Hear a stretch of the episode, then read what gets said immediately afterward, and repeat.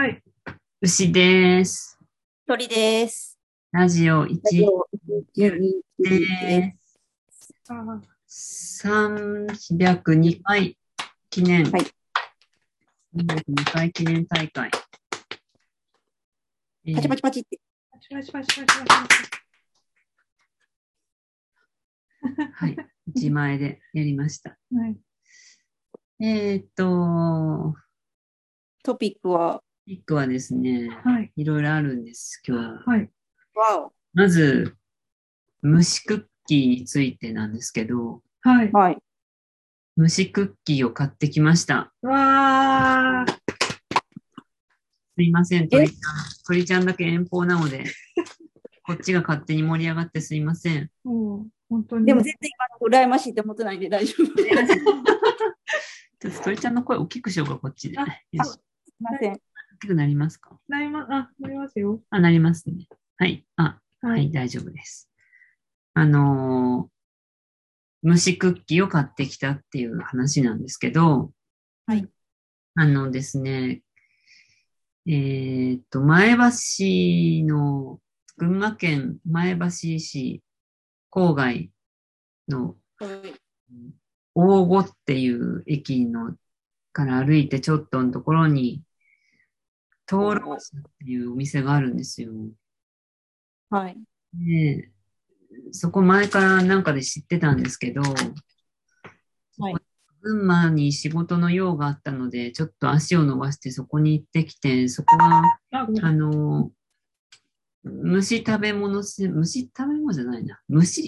関係専門店なんですよ。うんうん。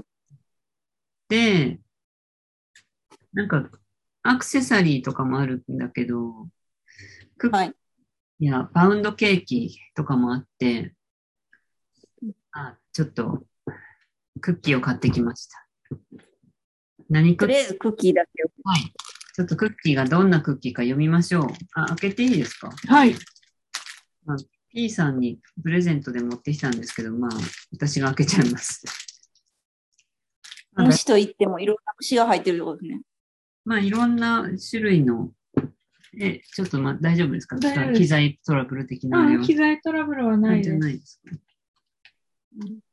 ちょっと開けるのに手間取っております。紐を丁寧に開けております。よいしょ。クッキー5種類セットを買ってきました。うんうん。まずこちらが、コオロギスペキュロス。スパイスクッキー。スペキュロスの意味はわからないです。小麦粉、きび砂糖、グレープシードオイル、オーツミルク。食用家コオロギパウダーなどなど、続きまして、はい、これ同じの2個目。ちょっとね、私が行った日が休日の前の日だったので、ちょっと商品が少なかったんですよね、残念ながら。なのでちょっとあんまり種類が買えなかったんですけど、これはなんだ？コオロギサブレ、クミン&コリアンダー、バター、きび砂糖、小麦粉、全粒粉、アーモンドパウダー、卵、食用二星コオロギパウダー、などなどです。はい。そして、もう一つが、これなんて読むんだ？サンササブレ。サンサで合ってんのかな？青きな粉&カシューナッツ。バター、小麦粉、アーモンドパウダー、きび砂糖、青きな粉、卵、カシューナッツ、三分茶って読むのこれ。蚕の糞の茶って書いてます。などが入ったものです。以上、3種類でした。はい。ぺちゃんこですか？ぺちゃんこ？いや、パウダー状なので。パウダーですか？見た目的には、正直、そんなに特別なインパクトはないです。ただのクッキーです。普通におしゃれそうなクッキーです。最近、あれですよ。はい、無印でもコオロギの粉を使ったクッキー売ってます。あ、無印でもあるんだ。うん、じゃあ、あまりそう考えると面白みはないかな。そんなことはない。いや、本当はね、うん、パックに入った、もう、モノ本な感じのやつもあったんですよ。ものそのものっていう、ドライコオロギとかあったんですけど、うんそれはちょっとね、私が無理なので、私もそれは食べたくないので、ちょっと、腰が引けたものを買ってきました。と思います。おしゃれですね。おしゃれです。はい、なんか食べます？なんか食べます。鳥ちゃん、なしですいません。いえ、とんでもないです。おしゃれなクッキーを見てるだけで。おしゃれなクッキーです。どれいきますか？どれいきましょうね。ちょっとこの3分茶というのは何なのか調べてみたいな。はい、5分。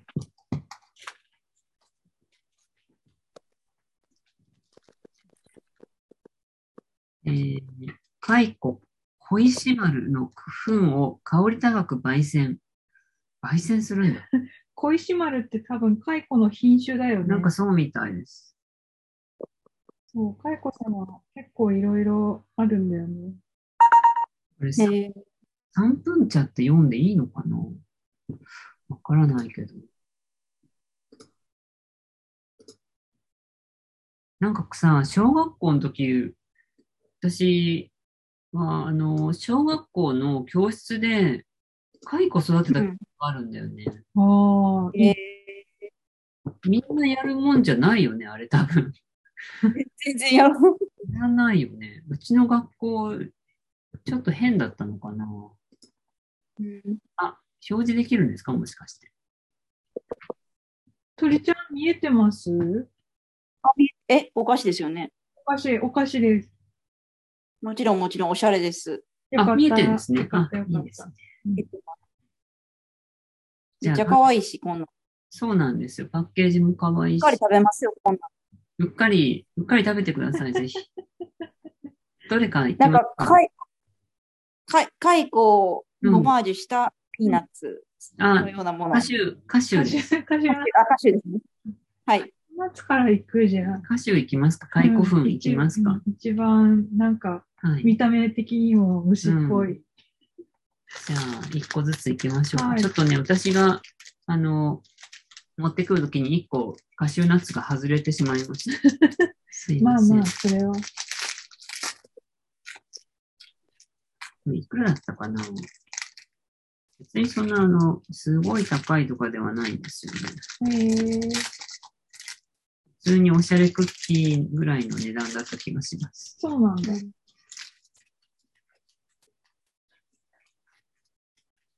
では、はい。どうぞ。ありがとうございます。私も1個いただきます。蚕粉クッキー。3人とも言った。声に出したくなる。匂いはね、なんだろう。ちょっと青臭い。うんうん。野草っぽい匂いがする。ああ。ね。うん。よもぎ餅みたいな匂い。爽やかな。うん。いただきます。爽やかな匂いがする。うん。うん。いかがでしょう？普通に美味しい。おいしい。普通に美味しいです。なんか。うん、言われても全然わかんないね。全くわかんないです。うん、コクのある、ちょっと、そういうよもぎ的なものが入ってるクッキーかなって感じです。うんうん、なんかさ、うん、やっぱ、うん、うん、そうだね、よもぎとか入ってるかなみたいな感じだよね。うん、しかもさ、原材料に、青きな粉ってあってさ、この青きな粉っていうの自体はよくわからないんだよね。青きなこは青きのこだな。きなこの青いやつだと思う。きなこに青いやつなんてあるんだ。きなこ緑色っぽいのと黄色いっぽいの2種類あって。あ、そうなの？うん。緑っぽい方だと思う、多分。そうなんだ。うん。初めて聞いた。そうなんです。きなこ。だって、うぐいす餅とかさ。うん。あ、うぐいす餅はうぐいす餅。うぐいすあん。うぐいすあん？いや、うぐいす餅。表面にさ、うん、なんか、きなこまぶしてあるけど、青いやつ。あれ、うぐいす餅じゃなかった？それ知らない。私が知らないかも、だけかもしれません。うぐいす餅。でも今、青きなこで調べたら、広島ではおなじみって出てきたから、広島のものなのかもしれない。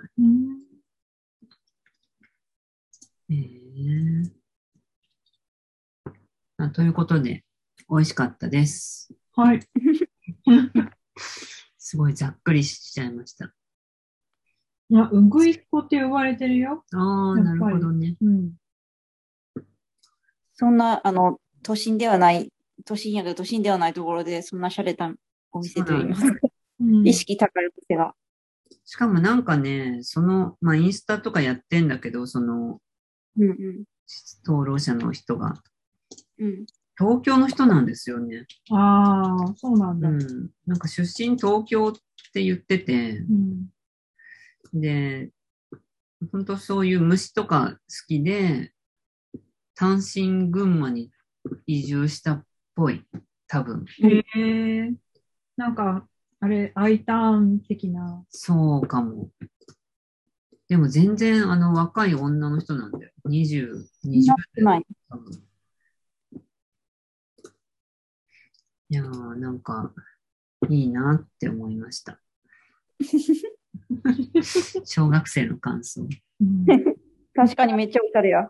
おしゃれ。2021年6月に。そうそう、全然。最近ですよ。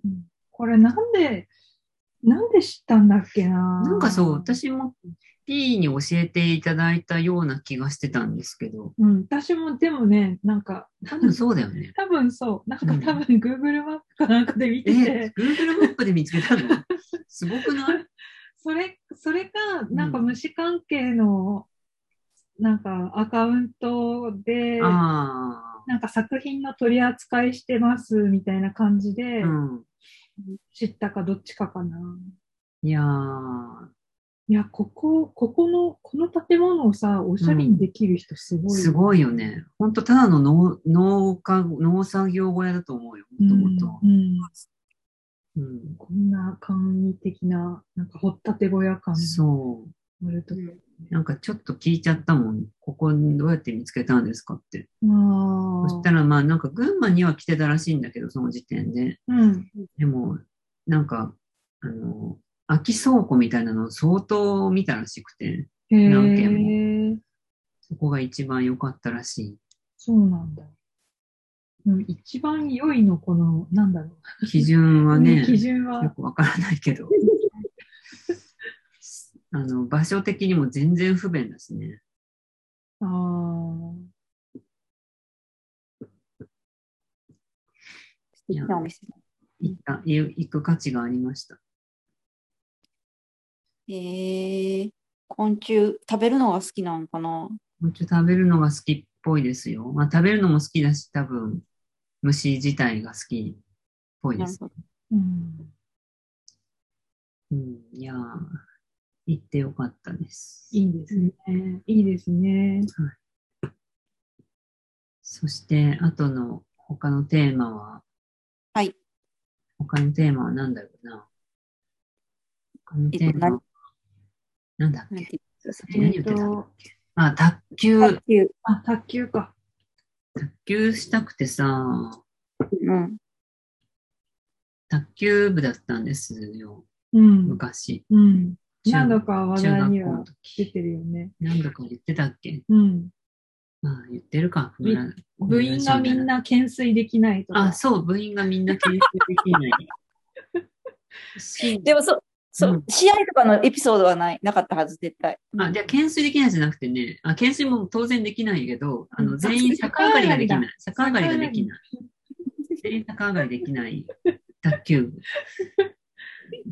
なんでそんなことが判明するんですか？なんかたまに外練があるんですよ。体育館使えない時に。外練って言ってなんか外で走らされたりするんだけど、走らされるって言っても先生別に真面目じゃないし、大体歩いてるんですけど、校舎周りって言ってなんか校舎周りを走るみたいなこと言われるけど、校舎の前だけ走って後ろで歩いてるんだけど、そんな部なんですけど、なんか時々気まぐれに先生がやる気出しちゃうんですよ。なんか今日はちゃんとやるぞみたいな感じになって、でなんかその日だけ妙にハードにやらされた後に最後にじゃあみんなで逆上がり10回ずつやって終わりみたいなこと言われたけど、誰一人やれなくて終わんない。誰一人逆上がりができないことが判明して。先生、何どうするの？先生は、いや、さすがになんか、別に厳しい先生じゃないから、なんか、苦笑いって感じ。じゃあ、もう終わるかみたいな。なんか、前回りでいいよ、みたいな感じ。で前回りもできない、みたいな感じの。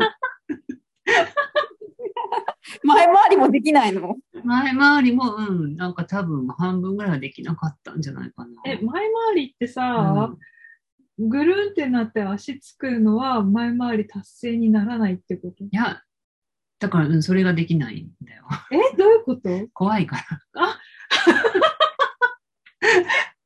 あ、ぐるんってできないんだ。怖いよ。あ、そっか、怖いからね。そっかそっか。え、ちなみに、牛さんはできなかったの？牛さんもいや、どうだったかな？できたかな？前回りはギリギリ勇気出せば。そっか。じゃあ、前回りそういう状態でさ、逆上がりやろうって、努力するのめちゃくちゃ偉いね。偉いね、褒められた。だってそうでしょ、前回りがあんなにさ、そんなに怖くてできない状態でさ、怖いよ。逆上がりなんてさ、もっと怖いじゃん。逆上がりはあんまり怖くはないの。あ、そうなんだ。全く仕組みがわからないから、怖いかどうかもわからないって感じ。ああ、なるほどね。あ、逆にそっか。そう。前回りはさ、もう自ら頭を真下に向けるじゃん。あ、視覚的にもう地面迫ってくるから。なんかもう転落する感じがするから。頭打つみたいな感じで。手離したら終わりだって感じだから。あ、怖いけど、逆上がりは別に、なんていうのかな。なんか、何も起こってないっていうか。まあ、視覚的には怖くない、ね。うん、そうだね。確かに。そういう感じでした。なるほど。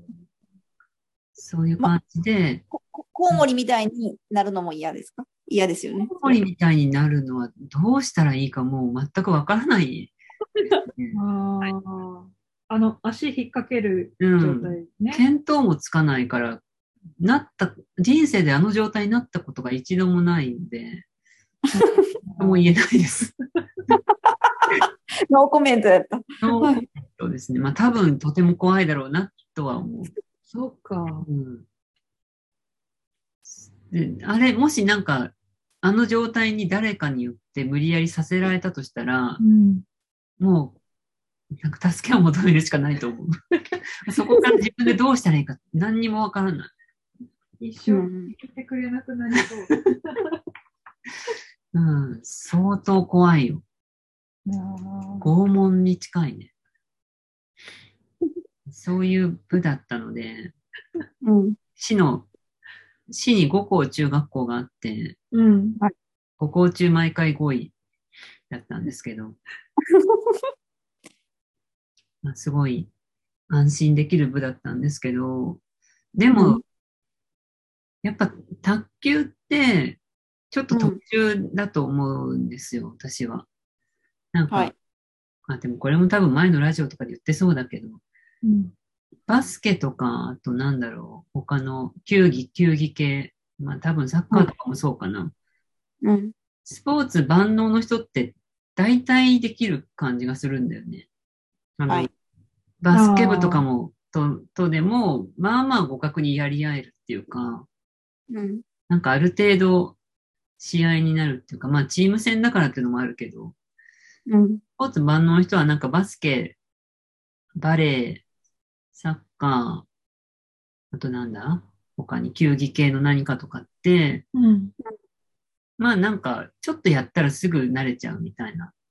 うんうん、部活の人とも、まあほどほどに、よっぽどの名門部とかじゃなければ、ほどほどに試合になるみたいなイメージがあるんだけど、うんはい、卓球に関してはもう卓球部最下位にも勝てないと思うんですよ、私は。うんうん、スポーツ万能でも、うん、やっぱ卓球って結構やり慣れないとあの感じになれないから、卓球、まあ部の中で全然弱くてもある程度真面目に練習してる人だったらスポーツ万能でも太刀打ちできないはずなんですよ、うんうん、だから私は卓球未経験者にはまず勝てるんですよ、うん、でも卓球経験者にはまず勝てないんですよすごい絶妙な実力にいて、うんうん、だから私と卓球やれる人がいないの困るのなるほどね。スポーツすごいできるけど卓球やったことないっていう人と言ったらやっぱ私が結構勝っちゃうんですよ、うん、結構っていうか、うん、ちゃんと勝っちゃう、うん、それをこの間ちょっと証明してしまって、うん、ちょっとだけ青森行ってたんですけどまた、うん、で青森の友達何人かいて、うん、何人かで集まった時に、うん、男の人でなんか大人になってから会うから知らなかったけど意外とスポーツ万能だっていう人がいて、うん、すごい意外だったんだけど私と仲良くなる人でスポーツ万能な人なんていないと思ってたから自分自身の偏見がすごい、はい、私と仲良くなれる人にスポーツができる人なんているわけがないと思ってたらその人は結構スポーツ万能だった人で、はいでも、まあ、卓球経験はないんですよ。うんうんうん、で、なんかたまたまそういう感じの話になって、うん、卓球やりたいってその人が言い出して、うん、スポーツはできるから、頑張れば勝てるかもしれないみたいなことを言ってきて、うんうん、で、私はなんか、こんなスポーツ関係でこんなこと言うことないけど、うん、いや、絶対勝てないと思いますって言って私は絶対勝てないと思いますって言って、うん、卓球経験者の中では弱いけど未経験者には絶対勝てると思うって言って、うん、でなんかじゃあやろうってなった、うん、でちゃんと体育館に行ったのその市の体育館、うん、すごい安く貸してくれるじゃんそういうのって、うん、市民用の、うん、市民体育館みたいなとこ行って、うん、やったんですよ、うん、で3セットしたかな ?4 セットかな ?3 セットか4セットして、全勝。ちゃんと勝てました。すごい。よかった。よかった。ちゃんと有言実行になった。でも意外と危なかったけどね。そうなんだ、うん。そこはさすがに運動神経あるだけあって。運動神経あるのと、あと私が割とミスるっていうのと。まあでも、さすがに1セット落とすことはなく、うん買ったんですけど、うんうん、なんかやってるとやっぱもうちょっと強い人でやりたくなってきちゃってかといってそのもうちょっと強い人をどこで求めたらいいのか、うん、ねえなるほどじゃあ、うん、出身校だから市内で一番弱い卓球部に所属してた人専用、うん、そうだね元卓球部ただし、うん、県大会未出場者に限るとか市大会以上に行った人をお断りっていうぐらいのじゃないと困るんだよね、うん、なんか、うん、それで私が3年間、うんゆるくか卓球頑張れば、うん、実力的に追いつけるのではって思ったんだけど、はい、いや3年間も頑張らなくても追いつけますうん、うちの部は本当に不真面目な部だったから、うん、大人がなんか結構ちゃんとお金払って教えてもらう卓球教室みたいな子にもし行ったら、うん、多分3ヶ月ぐらいで追いつくと思うよ。マジでそうかな。ほんとそんなもんだから、うちの部の実力は。そっか。でもなんだかんださ、子供の時の方が飲み込み早いじゃん、そういうのって。いや、だって中学校の先生なんて専門的にやってる人じゃないからさ。そっか。なんかうちの卓球部の先生のラケット、ちょっと腐ってたからね。ラバー張り替えろよ。ラバーがベトベトなんだよ。ラバーって結構さ、粘着質がの方が良かったりするんだけど、うん、回転よくかかるから、うん、でもちょっと先生のは反則じゃないかってぐらい、ボールをギュッて押し付けたら落ちてこないの。なんかこうラケットにニュッて持ち上げたらさ、そのラケットにボールがひっついても落ちないんだよね。それひどいよね。ひどいよね。なんか野球とかだったら絶対反則で問題になるよ。うん、あれ反則だと思う。でも結構ね、ベトベトのラバー人気だったんだよ。なんかもともとそういうのもあって、うんうん、そんなひっつくはないけど、でも結構ペトってしてるやつが回転かかりやすくて人気で。うん、で、その卓球をこの間青森でやった時に、うんまあ、ラケットは多分貸してくれるだろうけど、うん、シューズがないから、うん、体育館の、うん。で、私は、青森でジム行ってるので、トレーニングジム。うん、そこの、初見だって。青森でも行ってんの？青森で、むしろ青森で行ってる。あ、むしろそうなんだ。そう。青森で行ってるの？徒歩で？自転車で？自転車で、パーソナルジムに。パーソナルジムに。そうです。パーソナルジムに。パーソナルです。すごい。安いんですよ、東京より。ああ、そっか。全然安いの。半額ぐらい。で、しかも、そこも、コロナ時代、まあ今もコロナだけど、うん、コロナ期に、青森の中でもリモートとかもしてたらしいのね。だから、私が東京に戻るってなった時に、リモートでもいいですよって言われて、青森の人の、コーチを東京で受けてるんだよね。超いいじゃん。そう、いいよ。いいね。まあ、で、それでそのジムのためにさ、うん、靴がそこに置きっぱなししてあるんだけど、ジム用の靴が。うん、でもちょっとちっちゃかったから、靴ちっちゃくて後悔してたから、うん、買い直そうと思ってて、ずっと。うん、だから、これを機に、卓球用シューズを買おうって思って。うん、で、卓球用シューズってあるんだよね、ちゃんと。スポーツ用品店行くと。うんうん、卓球のブランドがあるから。うんうん、で、そこで買って、うん。ちなみに卓球用のブランドって。卓球のブランドはね、うん、まずやっぱバタフライだよね。バタフライ。バタフライですよ。もちろん。バタフライか。もちろんバタフライ。知らねえ。でもわかる。TSP 派もいると思うよ。今聞いてる人の中で。TSP でしょって思ってる人もいると思う。もっと聞いたことない。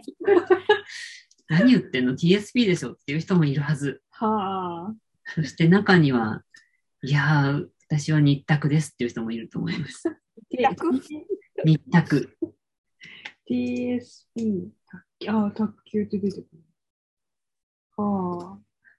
私が中学校の時は、割とバタフライ派と TSP 派で分かれてて、うんうんうん、日卓だとちょっと、日卓って感じでした。へー。マイナーっていう。でも今、最近調べたら日卓も結構頑張ってるみたい。そうなんだ。日卓は昔は漢字だったりしたのかな？日卓は、いや、昔からこのロゴです。ああ、そうなんだ。かわいいじゃん、このロゴ。かわいい。バタフライがね、バタフライがちょっとロゴが今っぽくなっちゃって、私は昔の方が好きだったの。あ、この丸、はい、そう、バタフライのね、うん、昔のロゴはデルモンテケチャップみたいな可愛いロゴだったんですよ。バタフライロゴで検索したら多分出ると思うんですよ、可愛いやつが。うん、デルモンテっぽいんですよ。はいはいはいはい、バタフライ。バタフライのロゴで出ないかな、古いロゴ。バタフライだからちゃんと蝶々のマーク。ああ、かわいい。ああ、かわいいでしょ。真ん中にちょっと古い字体のバタフライって書いてある。ああ、かわいい。うんうんうん、これがラバーに刻印してあったりしてかわいいんですけど。これはかわいいですね。うん、バタフライ派でしょ。シューズもだから私バタフライシューズ買いましたよ。ああ、いいですね。まあ、それでシューズ買ったら、まあ、当然ラケットとかもその辺に売ってるからさ、うん、当時私が使ってたちょっとベトベトしたラバーまだあるんだよね。うん、なんかそれを見てたらちょっと買いたくなってしまって、まあ、結局買ってないけどさすがに買ったらやるし、うん、いやーやりたいな。買おうよ、でもやる相手はさ、うん、どうしたらいいの？このまだ中高生ならいいけど、うん、40いくつの人が、うん卓球教室に急に一人で来てそんなに上手くないっていうのはそんな人いるかな？全然ありで、うちのボスだってそうだったし。何それ？